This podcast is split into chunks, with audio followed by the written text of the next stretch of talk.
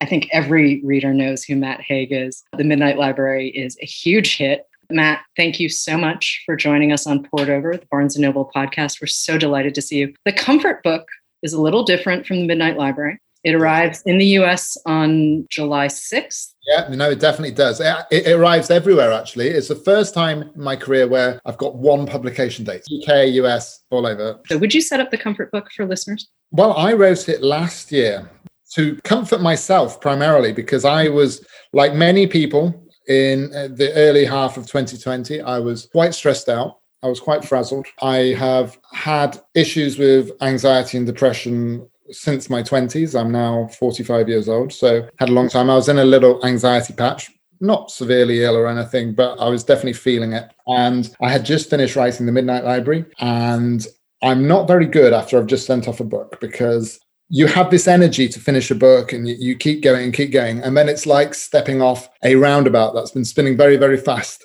And unless you keep moving you can sort of crash and sort of fall over so i i wanted to write something but i wanted to write something that felt quite different i didn't want to write a story at that point in in the sense of really structuring a story um so I thought, right, I'm just going to have fun. What's the book I want to write most in the world right now? And it was just a load of things that either calm me down, things I've learned, quotes I've taken inspiration from from other people, life stories I've taken inspiration from. Mm-hmm. And yeah, it was just basically me writing a very easy reading, quite easy writing, to be honest, look at comfort as a theme. And because it felt certainly maybe what the world needs, but certainly what I needed last year was that. So I'm not writing it from a place of I've got all the answers or mm-hmm. I can tell you exactly how to be calm. I'm sort of working it out for myself as we go. And I wanted to, to have the feel of a kind of meditation and the fact mm-hmm. that it's little aphorisms, quite short chapters, lots of white space around it, and you sort of float through the book and you can pick it up at any point you could start reading it at page 72 it has actually got a structure it's got it's in different parts the parts make sense to me they maybe not initially to every reader, but initially it was going to be themed around the four elements. So it was going to be mm-hmm. fire, earth, air, water. And although I got rid of those titles for the parts, it's mm-hmm. kind of a lot of sort of fire imagery and water imagery in different parts of the book. So mm-hmm. there's a lot of talk about flow and where that comes from and a lot of fun. And yeah, I had great fun. And um, it was a good excuse as well to fill it with all kinds of quotes from like ancient Greek philosophy to James Baldwin to Maya Angelou, uh, you know, everything basically. Everything I wanted to put down on page and sort of research uh, was in there. But it's a very, very short book. And yeah, it has form, but also feels kind of formless as well, but hopefully in a calming, relaxing way. It was fun though to see Richard Feynman, the physicist, and Marcus Aurelius, Joy Harjo, Leonard Cohen.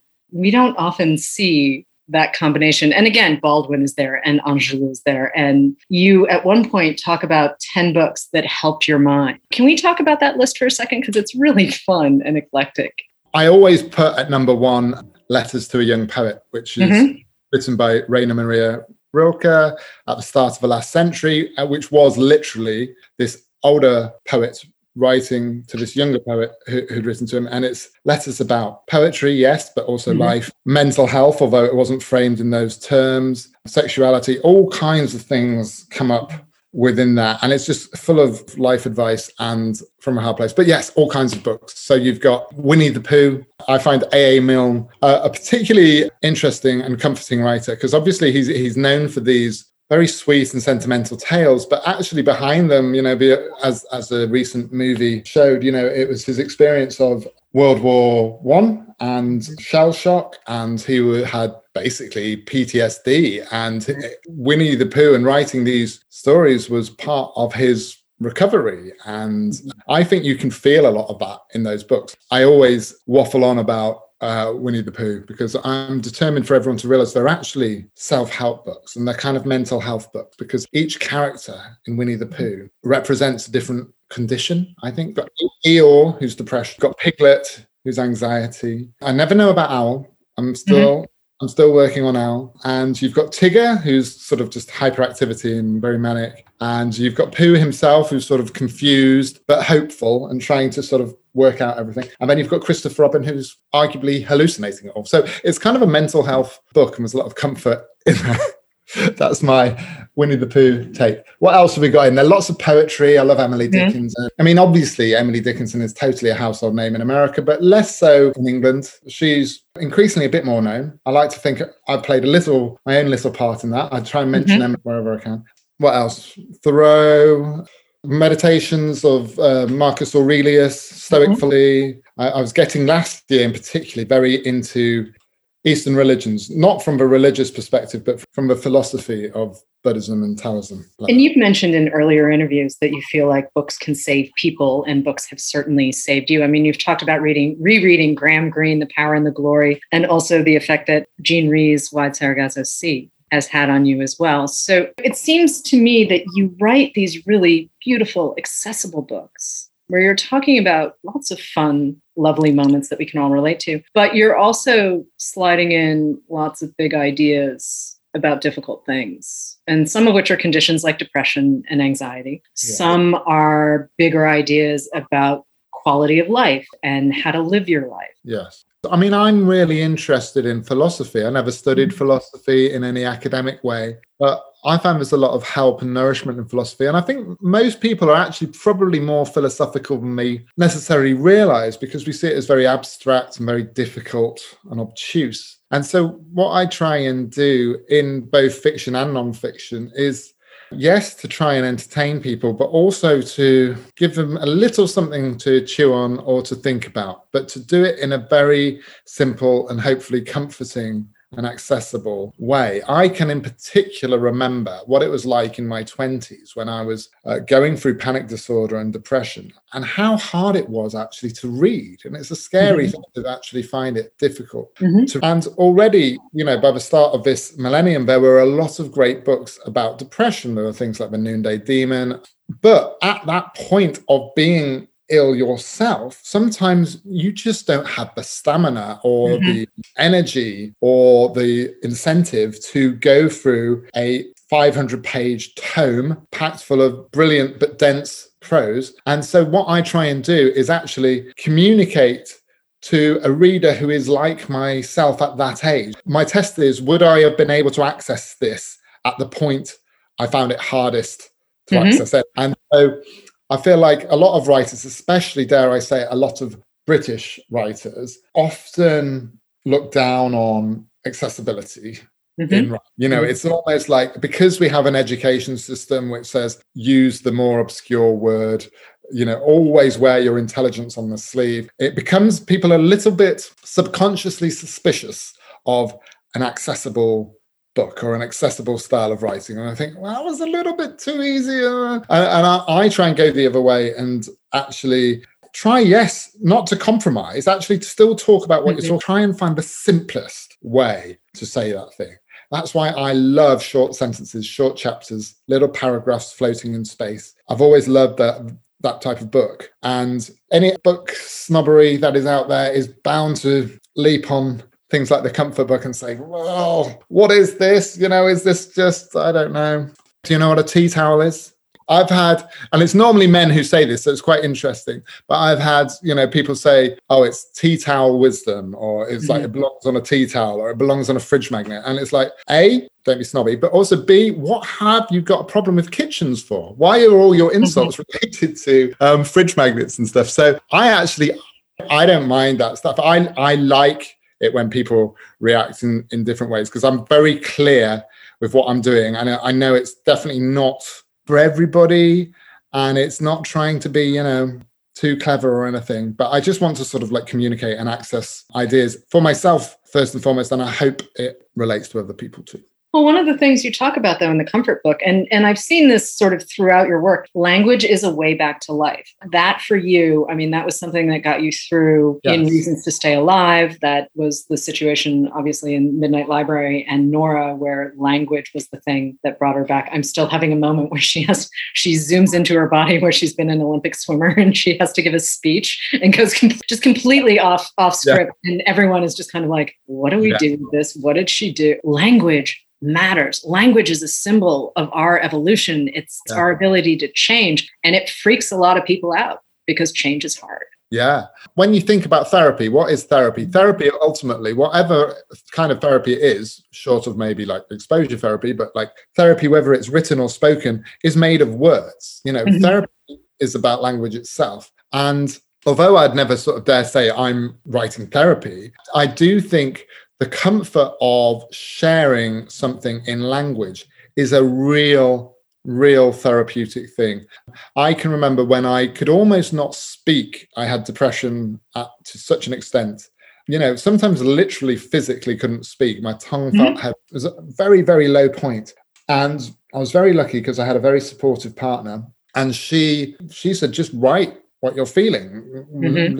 Little bits and pieces and what i wrote was it wasn't very good. It was probably very difficult to read because it was very dark stuff about my head being on fire or whatever. But I was just writing down what I was feeling. And I realized as you're writing down what you're feeling, it's suddenly, it, it, it's not a magic wand by any stretch, but it, it takes something that's very internal mm-hmm. and makes it external. And as soon as you've done that, it's like it's entering the world of humanity again because when when you're certainly suffering through something like a mental health condition when it's at an intense point you start to feel like you're an alien. You start to feel like you're not really relating to the normal world in any sense. And language is a way back for that. And it's a way to actually see and recognize what's there. I think it's a way of seeing, really. It's a way of understanding things a bit better and then being able to sort of face what you're dealing with. I mean, I was the sort of typical young man who didn't identify a problem until it was too late. And then I had a sort of full blown breakdown. And I think language and writing it down is, is the opposite of that. It's a way to prevent that. It's, it's a way to sort of be open and share it and not put any, uh,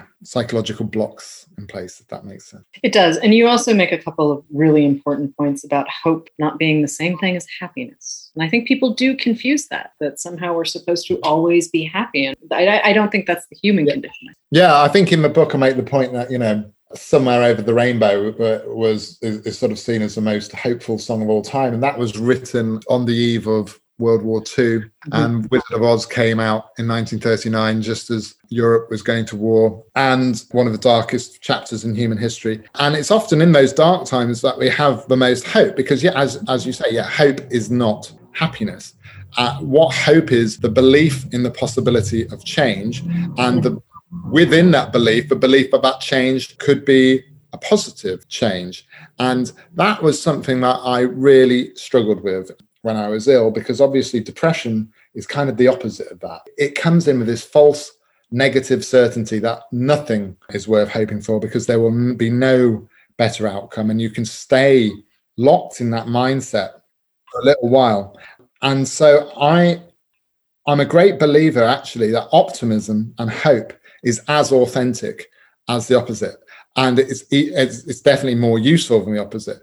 And it's as more, more authentic because when i was hopeless i was i was convinced at one point this is going to sound a bit bleak but i was convinced at one point i wouldn't make it to the age of 25 and now i'm at the age of 45 and so pessimism and depression lie just as often if not more often than hope. So hope is hope is useful and hope is something you actually can cultivate through recovery, through having gone through the hard times. Mm-hmm. And all you need um, to have hope really is a faith in the uncertain nature of things. And what I try and um, hammer home in the comfort book is about how life is full of change and full of uncertainty.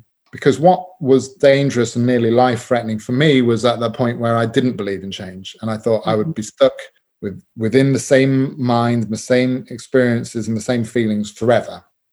And a big shift in my thinking Uh, and one of the reasons why I use and maybe even overuse weather metaphors all the time about mm-hmm. storms and dark skies and rains and hurricanes is because however bad a storm is, you always know that you're separate to the storm. You're experiencing the storm. And that's not to lessen the danger of the storm, but it's to, to, separate you from it. When I first became ill, there was no separation between my mind storm and myself. I thought I was this forever. I was depression forever. Not only depression, but this level of depression for all time, and there'd be no fluctuation. Now, of course, obviously, people have chronic health conditions. And I'm someone who'll also be prone and have to look after my mental health forever. But within that, there's all kinds of fluctuation and there's all kinds of change. And there's all, you know, I have genuinely known more moments of happiness in my life this side of depression than I ever did before it. That's not despite having had depression, that's because of having had depression and being having a new perspective through recovery about gratitude and being more in tune with the sort of neutral nature of life and not needing to always escape myself or drink too much or whatever. Fear of change and a desire to control your surroundings completely tend to go hand in hand and they tend not to work well. One of the other things you talk about is the fact that loneliness added on to all of this makes things worse. But that the cure, and I'm going to quote you for a second the cure for loneliness isn't more people. The cure for loneliness is understanding who we are. I'm using that also to set up the conversation I want to have with you about social media and how that impacts not only our mental health, but our connection to the world and other readers and other people. Um, I'm completely fascinated by social media and people's behavior there. You um, recently deleted a lot of tweets, which I really do want to talk to you about because you've been on Twitter for 11 years. Over 11 years, you evolve, you change.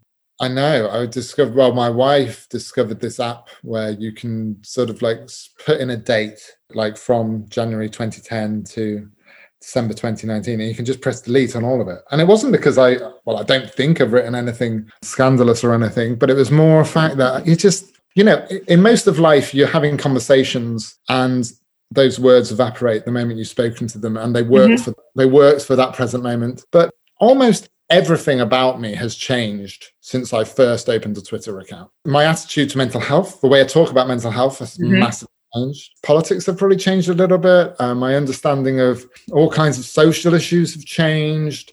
And I, I, worry with social media that it kind of fixes us in place, you know, because we're mm-hmm. leaving permanent footprint and we obviously follow people who have similar opinions to ourselves. But the risk then is that we just become we become little statues of ourselves fixed forever to have the same viewpoint and i'm you know i want to i want to feel even at 45 that i've still got that childlike thing of growing and mm. of learning new things and being open to new things and yes obviously there are some fundamental truths and there's some fundamental principles of ethics and all of that but i feel the danger is when you think right I know what my values are 100%, and there's no shifting them, and this is right and this is wrong. And mm-hmm. you, you need, and this is what, why books are so great as well, isn't it? Because they keep the door to our mind slightly ajar permanently to mm-hmm. new experiences and new ideas. And I think that's more important than ever now in our society when it becomes so polarized and you know there's more ever it seems that ever more reasons to sort of lose faith in humanity is to sort of keep that openness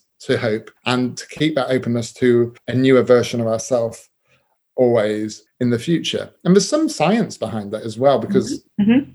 I don't really like scientific words, but one I do like is neuroplasticity, which means mm-hmm. your, you know, your brain is changing. It's used a lot in, for instance, Alzheimer's research, where they look at ways where you can change the structure of the brain. But even without trying, neuroplasticity is happening to our brains all the time. It happens with every book we meet. It's mm-hmm. happening to us in this conversation. It's happening in every experience we have. Our brain is literally changing structure. So in what in one sort of real sense, we are actually changing who we are through mm-hmm. the experiences we have. And this is a slight side point, but I can remember the hardest question I was ever asked at an event. And it was for a book I wrote, my kind of memoir, Reasons to Stay Alive, about my sort of suicidal experience mm-hmm. and recovery. And that question was in many ways, you were privileged and lucky because you had support, you had a support network, you know, you had a safety net, you had parents you could live with, you had a partner. This was the main point. You had a partner who was there by your side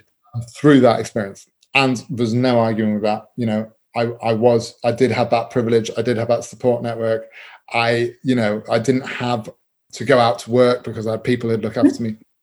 So, and then his question was, what would you say to the person who had nobody? How can that person stay alive for other people if they literally feel like they have no one and they're totally alone and they're totally on their own? What would you say to that person? And I didn't, I, I just fumbled an answer at the time, but I, I, I've continually thought about it. And I mm-hmm. think the answer is not dissimilar to my own answer in the sense that you stay alive for other versions of yourself you stay mm-hmm. alive for the possibility of what you will become. In a sense, we're we're all a thousand people. We're all a thousand different people at different points in our life. You know, we're not our five year old selves. We're not our 15 year old selves. We're not our 25. You know, it changes continually. And that change, it might slow down a little bit in adulthood, but it keeps on going. It keeps on going. We continually change. So we stay alive for other people, but those other people are us. It's just ourselves. We're other versions of us in the future. So I think that's what it is. And that's what hope is for me. It's that belief that we will live to see another reality, a better reality. Yes, life's never going to be free from suffering. Life's never going to be free from the hard stuff. But within that, there's going to be such moments of hope and wonder and magic that we can't see within the, that mm-hmm. present. I mean, I am having a conversation about feelings with a Brit I don't know what it is. I, I had a Californian uncle. I was ra- raised on American TV and books. I don't know. Well, there you go. Because I thought you folks were not supposed to have feelings. Certainly not show them. But I and I say this as someone who grew up in New England, and I can guarantee you, yes. we were not supposed to have feelings either. I was that person. I was that person, mm-hmm. and I think that, that's one of the reasons why I I had to sort of exorcise that person, that stiff upper lip, who was very suspicious about anything. Oh, someone's doing yoga for mental health or I just embraced it all. I, I say somewhere that cynicism is a luxury you don't have when your head's on fire. You can be cynical about all kinds of things when you're relatively well, but when you're actually needing help, you need to be as wide open as you can to where that um, help can come from. One of the things you riff on in the new book, too, is the importance of weird thinking.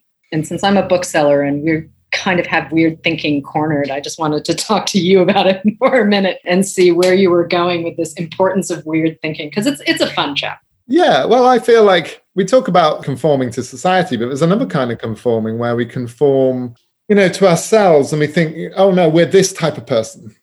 You'll think you have a position on something, then there'll be a just little thought saying, actually, yeah, but what about the other side and what about this? And obviously, you can't do it on everything. You know, you can't do it on climate change or racism. There's very clear cut things that are true and not true. But about a lot of things, it could be as simple as your attitude to food or your attitude to the kind of books you think you like mm-hmm. Or, mm-hmm. all these things i don't like it when someone says what type of books do you like because as soon as you say a type of books you like it becomes this thing where you think I, I like that type of book i like that genre of book and that becomes a kind of limiting because mm-hmm things like, oh, I'm not a science fiction person, or I'm not. And I like I like l- looking at those parts which I think I'm not. Like for instance, I grew up convinced I didn't like science, convinced I wasn't a science person because mm-hmm. my my science teachers weren't particularly great at school, and I really thought. It was almost like West Side Story, but instead of jets versus sharks, I thought you were either an arts person or you were a sort of math science person. That's a ridiculous divide because I, I, think like, and I did really badly, by the way, in all my science exams. And it was the thing that stopped me getting into good universities and good A level. You know, I, I, was just bad at science. And then as a, as a grown up person, I, I read stuff about well, for instance, uh, what inspired the Midnight Library. And I had an idea 10 years ago for parallel, writing about parallel lives because I was reading the science of parallel lives and, and stuff. Mm-hmm. And I've had my best ideas from reading books I never thought I would read. Right. I didn't think I was a science person. So I feel like good things happen when we listen to those quieter voices inside ourselves, which are a little bit different mm-hmm. to the ones we've conditioned ourselves to have at the forefront. And you shouldn't always listen to those voices, but sometimes it's good to pay attention to those different or unusual parts of stuff. I promised a store manager, Cheyenne Spink at the B&N in Ashburn, Virginia, who is a huge fan. I promised her I would ask a couple of questions, but she has two. So I'm going to ask the Midnight Library question first, and then I'm going to ask the other one, which is adorable. If you were in your own Midnight Library, what's the first regret you'd want to retract so you could see what your life would be without it? Well, I suppose it's not totally dissimilar to Nora's, although Nora can play the piano. It sounds quite a, a, a trivial one, but for me, I often wonder at the age of 14 or maybe 13, I gave up piano. Uh, and because, I don't know, self conscious teenage boy in the type of school I was at, I didn't think it was a cool thing to be going to Mrs. Peters on a Friday evening to have my piano lessons. And so I gave it up and I said, Mom, I don't want to do piano anymore. And I, I, I was actually quite good at piano. And mm-hmm. I, I sometimes wonder, oh, if I'd have kept music in my life, if I'd have kept on you know, I don't think I'd have been Elton John, but if I'd have kept going, you know, where would I have, how, how would I have explored myself without having to always write words if I could actually write music as well? So I, I sometimes think I could, so I suppose I'd be undoing giving up piano uh, and sticking mm-hmm. with it. I did actually last year. I was one of those annoying people who was trying to learn a new skill in lockdown and during the pandemic. But because my children, Lucas and Pearl, they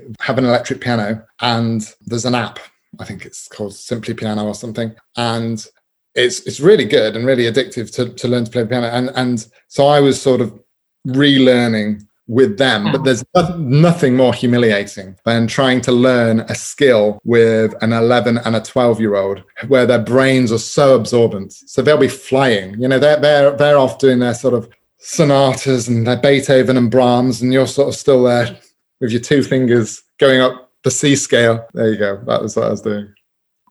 And I mentioned in the book, then I mentioned um, Joy Harjo, who, and as well as per, you know, she she plays music and she learned the saxophone in her forties to a, a, professional, proper level. And you know, so yeah, there's always hope. There's always hope.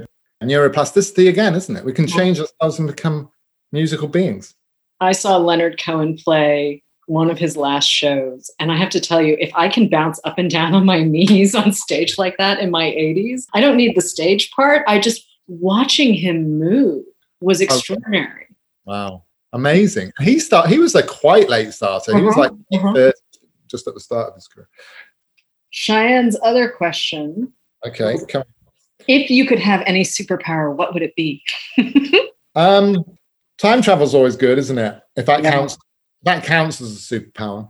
I'd like to, yeah, I wouldn't want to sort of, I'd always like a sort of get out button. I'd like to sort of go and be able to quickly get myself out of a situation. But yeah, I'd like to go back to ancient Greece or something. It always sounds creepy, doesn't it, to say invisibility? But I think invisibility would have its uh, would have its advantages. Uh, yeah, there have been many times in my life, normally standing in a book industry party in London or something where I would have mm-hmm. liked the feel of invisibility or just listen into conversations without actually having to contribute. Um, yes, as someone who had social anxiety. So a cross between invisibility and time travel. So it's probably not going to make the sort of Marvel canon of superheroes, but there you go. What's next for you as a writer? Different, I think. I want to, I get bored very easily. So I've just finished writing a children's book and mm-hmm. I've also there's a, a, film adaptation of one of my children's books coming out. Well, it's coming out at cinemas in the UK, but it's going to be on Netflix in America this Christmas. Um, yeah. So that's coming in December. A boy called Christmas, and I really do. I mean, I, there's definitely another children's book. I love writing children's book, and I don't mean this in any condescending way at all. I genuinely think children are better readers than adults in lots of ways. Okay, their vocabulary might not be always as wide as ours, mm-hmm. but their imagination is so wide open. Mm-hmm. Like, mm-hmm.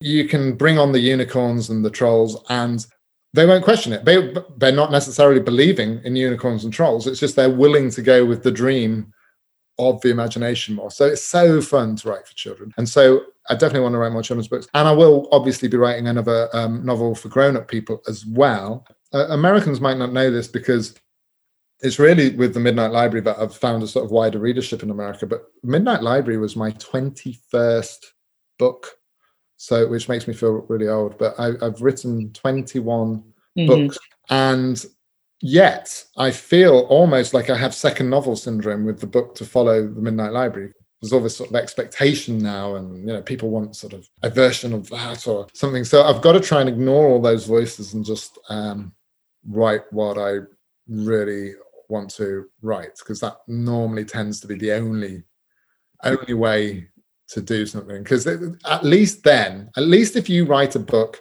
that you like if it doesn't set the world on fire and if it you know if no one reads it then at least you can say well i liked it and mm-hmm. i'm proud of what i've done but because i think the moment you're trying just to please readers or you're just trying to do this do it this way it can um, get you in a bit of a pickle and so i've got to sort of ignore all the outside voices from publishers and different things and just think right what do i want to write but i haven't got it yet i haven't got it yet but um I, I'm assuming at some point I will have it. It's not that I don't have ideas, it's just I have no idea at the moment which one to write. And mm-hmm. I've got out five open Word documents, which is not good because I keep hopping between. So I've just got to get some clarity and a little bit of calm into my brain to think mm-hmm. about where. Do you start with story or do you start with character when you start a new project?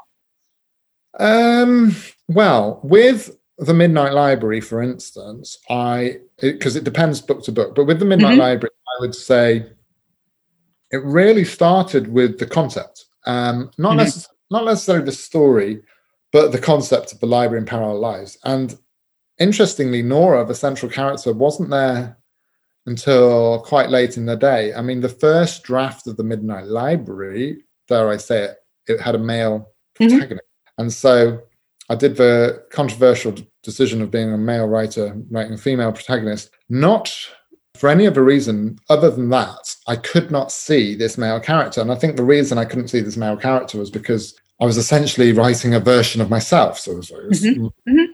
you know, my younger self going through um, depression and stuff like that. And although you would assume it's possibly quite easy to write yourself. Sometimes it's actually difficult because it's like looking at your face too much in the mirror. Like you don't know what you look like anymore. And often you need some kind of distance to sort of see something. So actually, when I just made the sort of gender switch and when it became Nora, although obviously as a male writer, you have all kinds of issues and sensitivities, and you can't just transfer the male character. and make it female character because people have different expectations and she's got different lived experiences and all of that. But in a strange way, it gave me a green light where I could actually be, in some ways, more autobiographical because I had this mm-hmm. shield and no one was going to think I was Nora because I'm different age, different gender, different name, everything. So it, I could actually, in the early sections, when you're talking about mental health stuff, I put more of myself in that character for clearly not being that character, if that makes sense. Mm-hmm. It absolutely makes sense. Flipping back to the new book for a second, the comfort book. What's the one thing you really want readers to feel? Is it literally you want them to be comforted by this book, or is there something else going on? I mean, there's always yeah. something else going on with you. Yeah, well, I, I mean, one thing I had in mind when I was writing it, which sounds silly, but as someone who over the last ten years has spent too long on social media, I had in mind, I wanted this book to be like the antidote to Twitter. Like it was just like the opposite, give someone the opposite, whatever Twitter does, whatever Twitter gives you, I wanted this mm-hmm. book kind of give you the opposite. Um, hopefully, the one thing it has that Twitter has is it's a lot of short form and it keeps your attention. But beyond that, I wanted the feeling to be very different to you know that feeling you get on Twitter when your heart starts to race and you. Mm-hmm. So I wanted the opposite feeling where people felt felt like it is kind of like having a bath or a letting go or a meditation, yet also reframing a few things. This isn't a book about denial. This isn't a book about ignoring the horrors of the world. This isn't a book about putting your head in the sand. This is a book about actually saying when you embrace life in its totality, you can often find a kind of comfort within that. I mean, I always have to be careful when I talk about this within the context of depression for obvious reasons. I'm not belittling any mental health experience, but in my own instance, even though depression was life threatening and all of that, I can remember within that, there was always moments, there was always little moments or little things which were slightly less bad, or something would flash, or you'd notice something beautiful, or like the sky would take on this extra power not despite being in depression, but because of it, because any moment of relief then took on a sudden power. And So what I'm trying to do is is to actually speak to people who might not be having the best time in life, but they can mm-hmm. actually find something within that present which they can hold on to, which could somehow give them hope about a better future. So that's my idea of comfort. It's about change, it's about belief, reframing uncertainty as a positive thing, and about in, about very unwestern thing of embracing sort of life in all its suffering and all its hopes and wonders all together as a totality. And at any one moment, all those components are there. Their, their quantities may shift around, but it's mm-hmm. all there at once. Uh, in a bit, in a bit of a way, going back to science, how you know in physics, everything is kind of made of everything. You know, we've got mm-hmm. everything, right? You know, and the quantities change. Yep. Um, but in our sort of physical makeup, you know, we've got everything every component in the universe in some form is inside us and i feel like that with emotion as well and every uh, every you know at every funeral at every wedding there is within that every single emotion there's ever been you have that great quote from richard feynman the physicist in here everything is interaction Everything is interaction. He goes on to say you can't say A is made of B or B is made of A because everything is made of it, you know, how it interacts with everything else in the universe. And I mean, he was talking in a very scientific way there, but I think that applies to life and to people and to us. And it's about seeing the connections in a world which sometimes feels increasingly atomized and disconnected. It is still about holding on to those connections and commonalities and all. Who are you reading these days and recommending? Well, at the moment, I mean, I'm all well. When I, when people ask me for a book to recommend, mm-hmm. often it is quite American authors. You know, like Pema Chodron, Anne Lamott is another writer I really love. You know, I'm not a particularly spiritual person, and both those writers have a spiritual dimension to their work. Mm-hmm. I find a lot of wisdom in their stuff, and um, so they're two writers I'm I read. I'm I'm reading something very sort of different at the moment. Literally right now, I'm reading the 1812 version of the Grimm fairy tale. I don't know if you know, but there were two versions. There's the one I think, which is more commonly found in Barnes and Noble and everywhere, is the 1850s one, which is a slightly slightly sanitized Victorian mm-hmm. Feel. The actual 1812 was when they went around Germany collecting these very raw tales from the people, and they're very dark, very. They make Neil Gaiman look very light and fluffy because the the tales themselves are quite. You know, they're not just the Disney versions you think right. of when you're thinking of um, I don't know Cinderella and Red Riding Hood and all. They're really dark stories and very strange. So I'm reading that at the moment, partly to get inspired because I'm trying to do something fantastical what else? I've also I read that uh, Jenny Lawson. You know Jenny Lawson. Oh yeah, mm-hmm. she's great. I've just read her book Broken, which is really great too. And I've got a very big TBR pile at the moment. You know, I thought the lockdown and pandemic was going to help us all get through our TBR lists, but that doesn't quite seem to be the case. no, it's not. It's strange that, isn't it? Um, I think you know. I think in some ways, though, books have had quite a moment. I mean, obviously, yes. this has been certainly in, in my country. I've, I've noticed. Uh, I suppose it's partly because certain options haven't been there. So instead of going to the theatre or a cinema, mm-hmm. people have turned to books, and books are one of our oldest technologies, aren't they? And I, I feel like in stressful times and in modern periods, we're, we're, drawn either to the modern hellscape of Twitter or we we retreat into the 5,000 year old technology that is the books. And I do love holding a book in my hand. I am absolutely that person. I mean, I'll read on anything, whatever format I have, I'll read. And sometimes you do read electronically. For me, it's it's always about story and voice and whether or not I'm being surprised or charmed. And, and I do think we've lost a little bit of that with the social media landscape, that serendipity, where it's yeah. kind of like, oh, I can yeah. be surprised.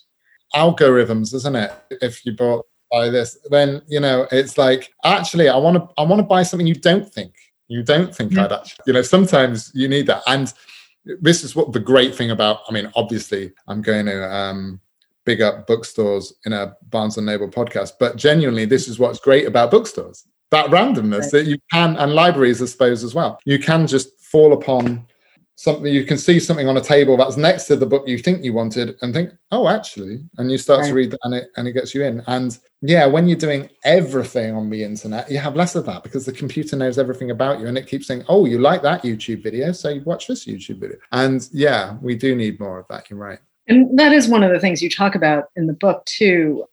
Ignorance shrinks us. And i do feel like when we get into these little boxes you know we re- or we retreat to our corners let's call yeah. it we retreat to our corners and and we stop growing yeah. and we stop changing and we stop embracing the unknown or the unpredictable or what have you. And i kind of like that but you know yeah.